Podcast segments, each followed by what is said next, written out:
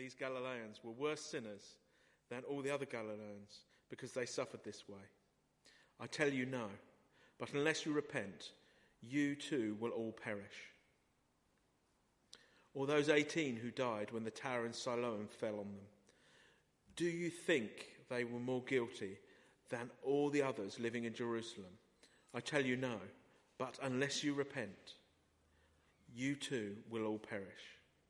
Then he told this parable A man had a fig tree planted in his vineyard, and he went to look for fruit on it, but did not find any.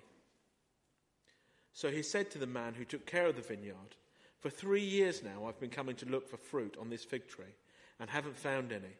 Cut it down. Why should it use up the soil? Sir, the man replied, Leave it alone for one more year, and I'll dig around it and fertilize it, and if it bears fruit next year, fine. If not, then cut it down. On a Sabbath, Jesus was teaching in one of the synagogues, and a woman was there who had been crippled by a spirit for 18 years. She was bent over and could not straighten up at all. When Jesus saw her, he called her forward and said to her, Woman, you are set free from your infirmity. Then he put his hands on her, and immediately she straightened up and praised God. Indignant because Jesus had healed on the Sabbath, the synagogue rulers said to the people, There are six days for work, so come and be healed on these days, not on the Sabbath. The Lord answered him, You hypocrites, don't each of you on the Sabbath untie his ox or donkey from the stall and lead it out to give it water. Then should not this woman, a daughter of Abraham, whom Satan has kept bound for 18 years, be set free on the Sabbath day from what bound her? When he said this, all his opponents were humiliated. But the people were delighted with all the wonderful things he was doing. So before we begin, I want to uh, share with you something I learnt. I can't remember exactly where I learnt it. I think it might have been part of some mission training I did at some point possibly a kind of university time, but it was a, it was a while ago. Some of you might know it, and you might recognize it when I start to teach it to you, but don't spoil the surprise for the others, okay? Uh, some of you may uh, have forgotten that you ever know this, and it'll come back uh, perhaps from some mission training you did in years gone by as well. So I want you to repeat some numbers for me, okay? 323. 623 and 1013. 323, 623, 1013. One more time. 323, 623, 1013. Very good. We'll come back to that, and I'll see if you can remember them in a minute. Um, so this Luke passage, um, it's a bit of a tough one. Um, it might just be that um, I wasn't that well. Some of you know I'm kind of going through chemotherapy at the moment, so I have well, ill weeks and well weeks. Thankfully, I'm preaching on a well week, but I read it on an ill week, and it hit me as a particularly tough passage, I have to say. Uh, but I think I think I've got there. Uh, it's got three sections. Um, the first bit is a story about some disasters, some nice disasters, and some warnings to repent. Then there's a middle bit, which seems to be a sort of gardening anecdote. Uh, and then the, the end bit is the healing of a woman on the Sabbath. And if we weren't trying to get through the whole of Luke, we may well have done them in three little sections, and you may well have had three completely separate sermons. So, how do these three things hang together? Well, maybe we'll get to the end and work out if they do. Uh, but we're going to look at them really briefly, those three separate things in turn, asking that God reveals something of his character and plan for us through these words in Luke. So the first section is something that you might see on a banner or being shouted by a certain kind of street preacher, perhaps. Unless you repent, you too shall perish. Okay, that's cheerful, isn't it? Um, it's important to notice these are the words of Jesus. These are things that Jesus says. We can't ignore them. We can't write them off as the kind of things that some people uh, shout uh, at. Um, I'm thinking particularly as anyone, anyone goes to Victoria Station uh, on that roundabout outside Victoria Station, I always feel a little bit bad when the guy looks me in the eye and shouts at me, and I kind of don't quite know whether to smile encouragingly or, or, or feel quite bad about it. Um, but these are words of Jesus. Unless you repent, you too will perish. But it's not his emphasis if we look at this, this passage. Jesus reminds his listeners of two incidents in their recent history. The Galilean Jews had been slaughtered on the orders of Pilate, and 18 individuals who died when the tower had fallen on them. So these are two incidences. Uh, one where uh, something horrible has happened kind of as an act of will of a person, and another, something horrible has happened just by accident or, or kind of natural disaster. And when disaster befalls or people die, our reaction in our society is very often to focus on their good qualities, isn't it? How awful something so terrible has happened to somebody so good, or so young, or so brilliant. You don't ever hear, oh, well, you know, they weren't, they weren't that great anyway do we? we? We hear when horrible things happen, we tend to focus on their good points. The tradition in Jesus' time was almost the complete opposite. When bad things happened, it was kind of assumed that it was because they'd done some horrible deed and they probably deserved everything that was coming to them and that it was a just punishment from God. But Jesus kind of steers a middle path and he makes clear that neither of these positions is correct. His emphasis is that the fact that the people who perished were no more guilty than the people who survived. What were those numbers? 323, 623, 1013. Does anybody know? Has anyone done this before? Not John. Anybody recognize this? Where's it from? Tim. Tim doesn't count. Tim knows everything. yes. Yeah, yeah, go for it. Tell us. What is it?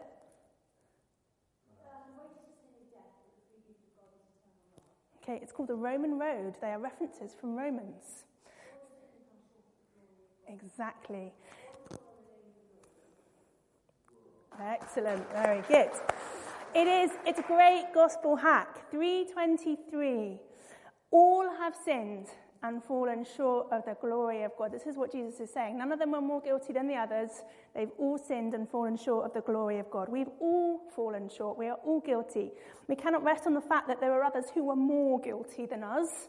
It's not like one of those exercises where the teachers try to learn the names of the children and line you up in height order or something. We're not going to get lined up in order of who's more and less guilty with an arbitrary line drawn along the row. We're all guilty. Equally, we can't assume that good fortune, uh, our good fortune isn't a reward for our good behavior, and our misfortune isn't a punishment for our sin. We've all equally fallen short of the glory of God and the standard of perfection that He sets. And therefore, we are all equally liable to face the consequences. And the consequences, if you're preaching the gospel from the Roman road, as John knows it, 623, the wages of sin is death. But the gift of God is eternal life in Christ Jesus. There's a clear choice life and death, an equal fate for those who have fallen short, an equal fate for all of us. We're all headed for death and separation from God, but all equally offered the opportunity of eternal life in Christ Jesus. And then 10:13, Romans 10:13, everyone who calls on the name of the Lord will be saved. Uh, and that's the same as the Joel reading that we had. So we're all liable for the consequence of sin, but equally we're all entitled uh, to this offer of saving grace that God gives us. And the way to all of us is opened by the same route. Everyone who calls on the name of the Lord will be saved. So when Jesus says, I tell you, unless you repent, you too will perish, this shouldn't drive fear in us, but amazement at such a holy and glorious God can make such a lavish offer to all of us who have fallen short, that whoever believes in him will not perish, but receive everlasting life. Here is an insight into the character of God, the one who is perfect, the one who is blameless. the one whom the presence of sin is so abhorrent he literally cannot stand for it to be in his presence. One who is the definition of all that is good. A God who is so invested in the fate of humanity, so in love with his creation, that despite all our failings and our shortcomings, our many evil and shameful deeds that should separate us so utterly from him, he fights to make a way for us to be reconciled. And what a way! What a way that he makes, such a liberation compared to that complex system of rules and requirements that we read throughout the Old Testament. It's not based on our status or our ability to pay. It's not dependent on our intellectual capacity to apply some kind of rigorous learning, but a simple call to repentance and belief. Here is the gift of God. The call to repentance and the offer of forgiveness, so complete that it secures our eternal life. Now, I don't know if you spotted the theme of the first half of the service. Um, I don't think you actually mentioned it, but the theme, the theme of the first half of the service was forgiveness. All the, all the songs that we sang were around forgiveness, thinking about the forgiveness um, that is on offer from God. Because repentance and forgiveness are two sides of the same coin. As we come to God in repentance, we understand more about the weight of the gift of His forgiveness. And as we receive more of his forgiveness, we become more aware of our need for it, and therefore we're driven to repentance. I included the reading from Joel earlier in the service because it so beautifully sums up that relationship with the call from God to his people uh, that we, when we were preparing, thought was right for today. Even now, declares the Lord, return to me with all your heart. With fasting and weeping and mourning, rend your heart and not your garments. Return to Lord your God, for he is gracious and compassionate, slow to anger, and abounding in love. And he relents from sending calamity. What an insight into the character of God. So that's part one. The second part is the gardening anecdote. And it reads a little bit like an episode of Gardener's Question Time. Uh, the question is one that I can well relate to, for I too have a fig tree, uh, it's now about five years old and it has yet to bear any fruit. Um, it was a gift, so it's quite precious, so I'm not going to bin it anytime soon. And it does have quite attractive leaves. But to be honest, there does come a point when you wonder if having a fig tree without any figs on it is a worthwhile thing, and what the point of it is if it's not ever going to have fruit. So, the man that we hear about in Luke is having similar problems with his fig tree. He's planted it in his vineyard and he's been looking for fruit for only three years and he's not finding any.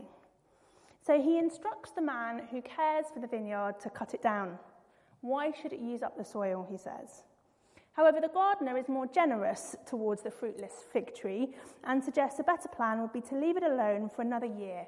Give it a bit of tender, loving care, a bit of weeding, a bit of fertilizer give it a good chance of bearing fruit the following year. And the gardener is agreed that if after this extra attention there is still no fruit, then perhaps the time has come for it to be cut down. So, what does this story tell us? Unhelpfully, like many parables, Jesus doesn't then go on to explain explicitly what he means by this little story. He moves on to the, to the story we're going to hear about in a second.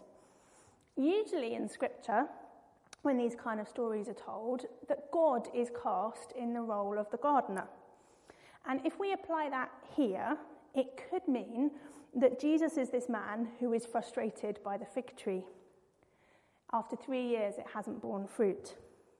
Three years, perhaps significant, perhaps matching the time of Jesus' ministry. Is this an insight into Jesus feeling weary and frustrated with those around him who failed to grasp the urgency of his message or have yet to repent and receive forgiveness or who have yet to bear fruit? If so, that makes the Father the one who gently offers to continue to watch and nurture the poor fig tree, to give it another chance, to encourage, to water, to weed, and to feed it, and hope that it bears fruit. However, Many of the commentators in, attribute the roles the other way round. They cast God as the impatient man wanting to cut the fig tree down, and Jesus as the one urging patience and restraint.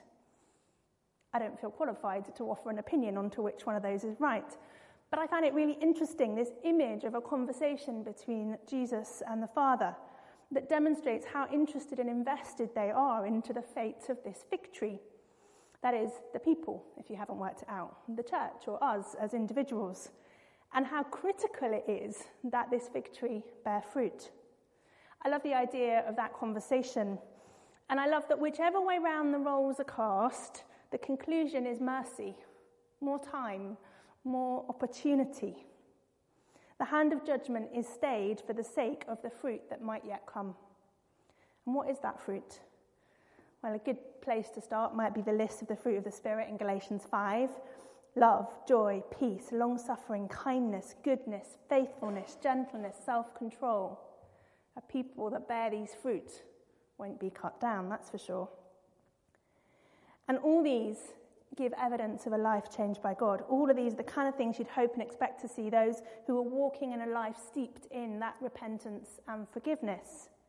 But also, of course, fruit is, in its most literal sense is the means by which the plant regenerates itself. So we would expect to see new believers being grown, nurtured, and brought to maturity within our community. Are we a fig tree bearing fruit? And so we come to the woman. A woman with no name, who we are told has been crippled by a spirit for 18 years. This woman, no doubt, an outcast because of her disability and a low priority because of her sex, a nobody in that society. Worse, probably, a burden, an embarrassment. And yet, Jesus saw her, scripture says. And we read, When Jesus saw her, he called her forward and he said to her, Woman, you are set free from your infirmity. And he put his hand on her, and immediately she straightened up and praised God. But it's not the woman or her healing that is the focus of this passage. It's the indignation of the religious leaders. I do love an indignant religious leader. They, one of my favourite characters in the Bible. They teach us so much. The, the, in this case, they are appalled how dare this man heal somebody on a Sabbath? Great. You can imagine them saying this and believing their own pomp. There are six days for work, they say. Let her come and be healed on one of those days. 18 years she'd been crippled.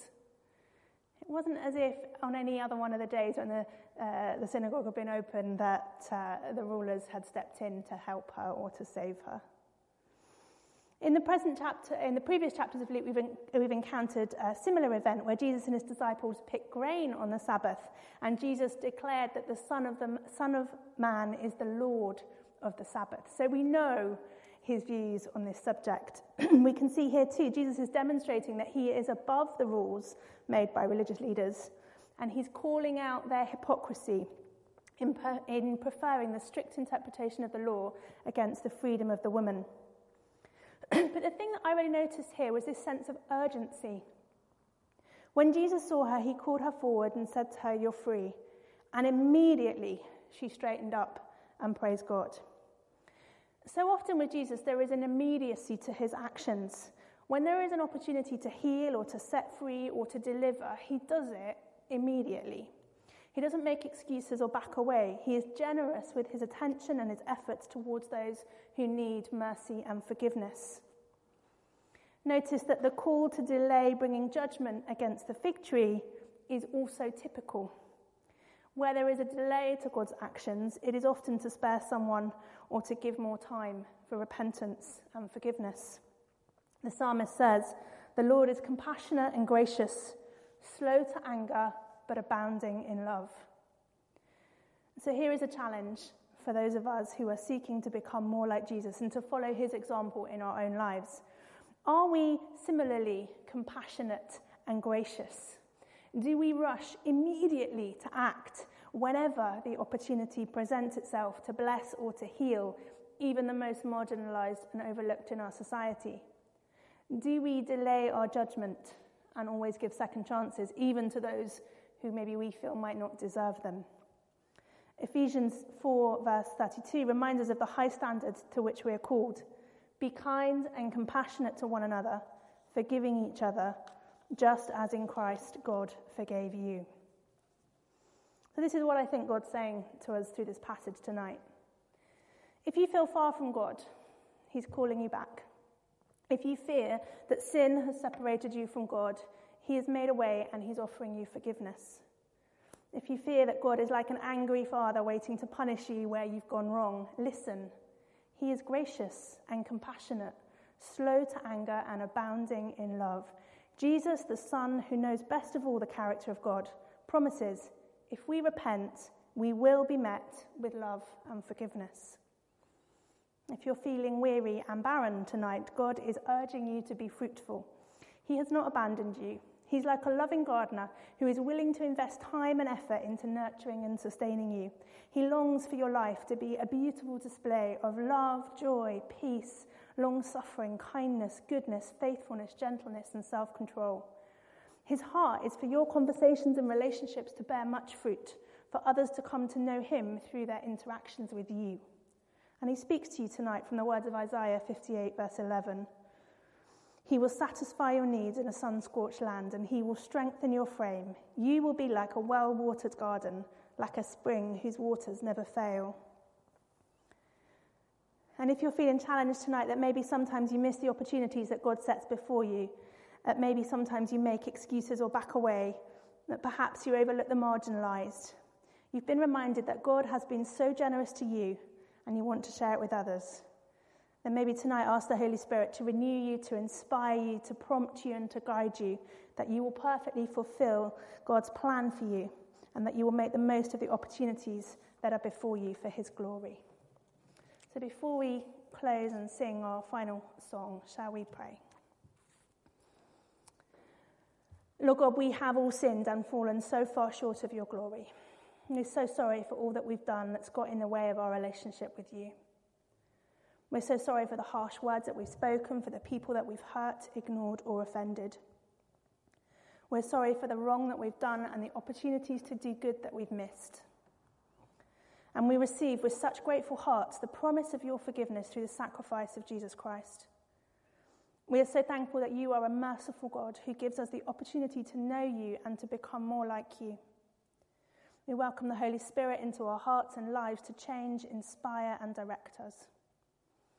We ask that you would take our lives and use them for your praise and glory, that you would work out your plan for us and make us obedient to your will. Let us be quick to bless and slow to anger.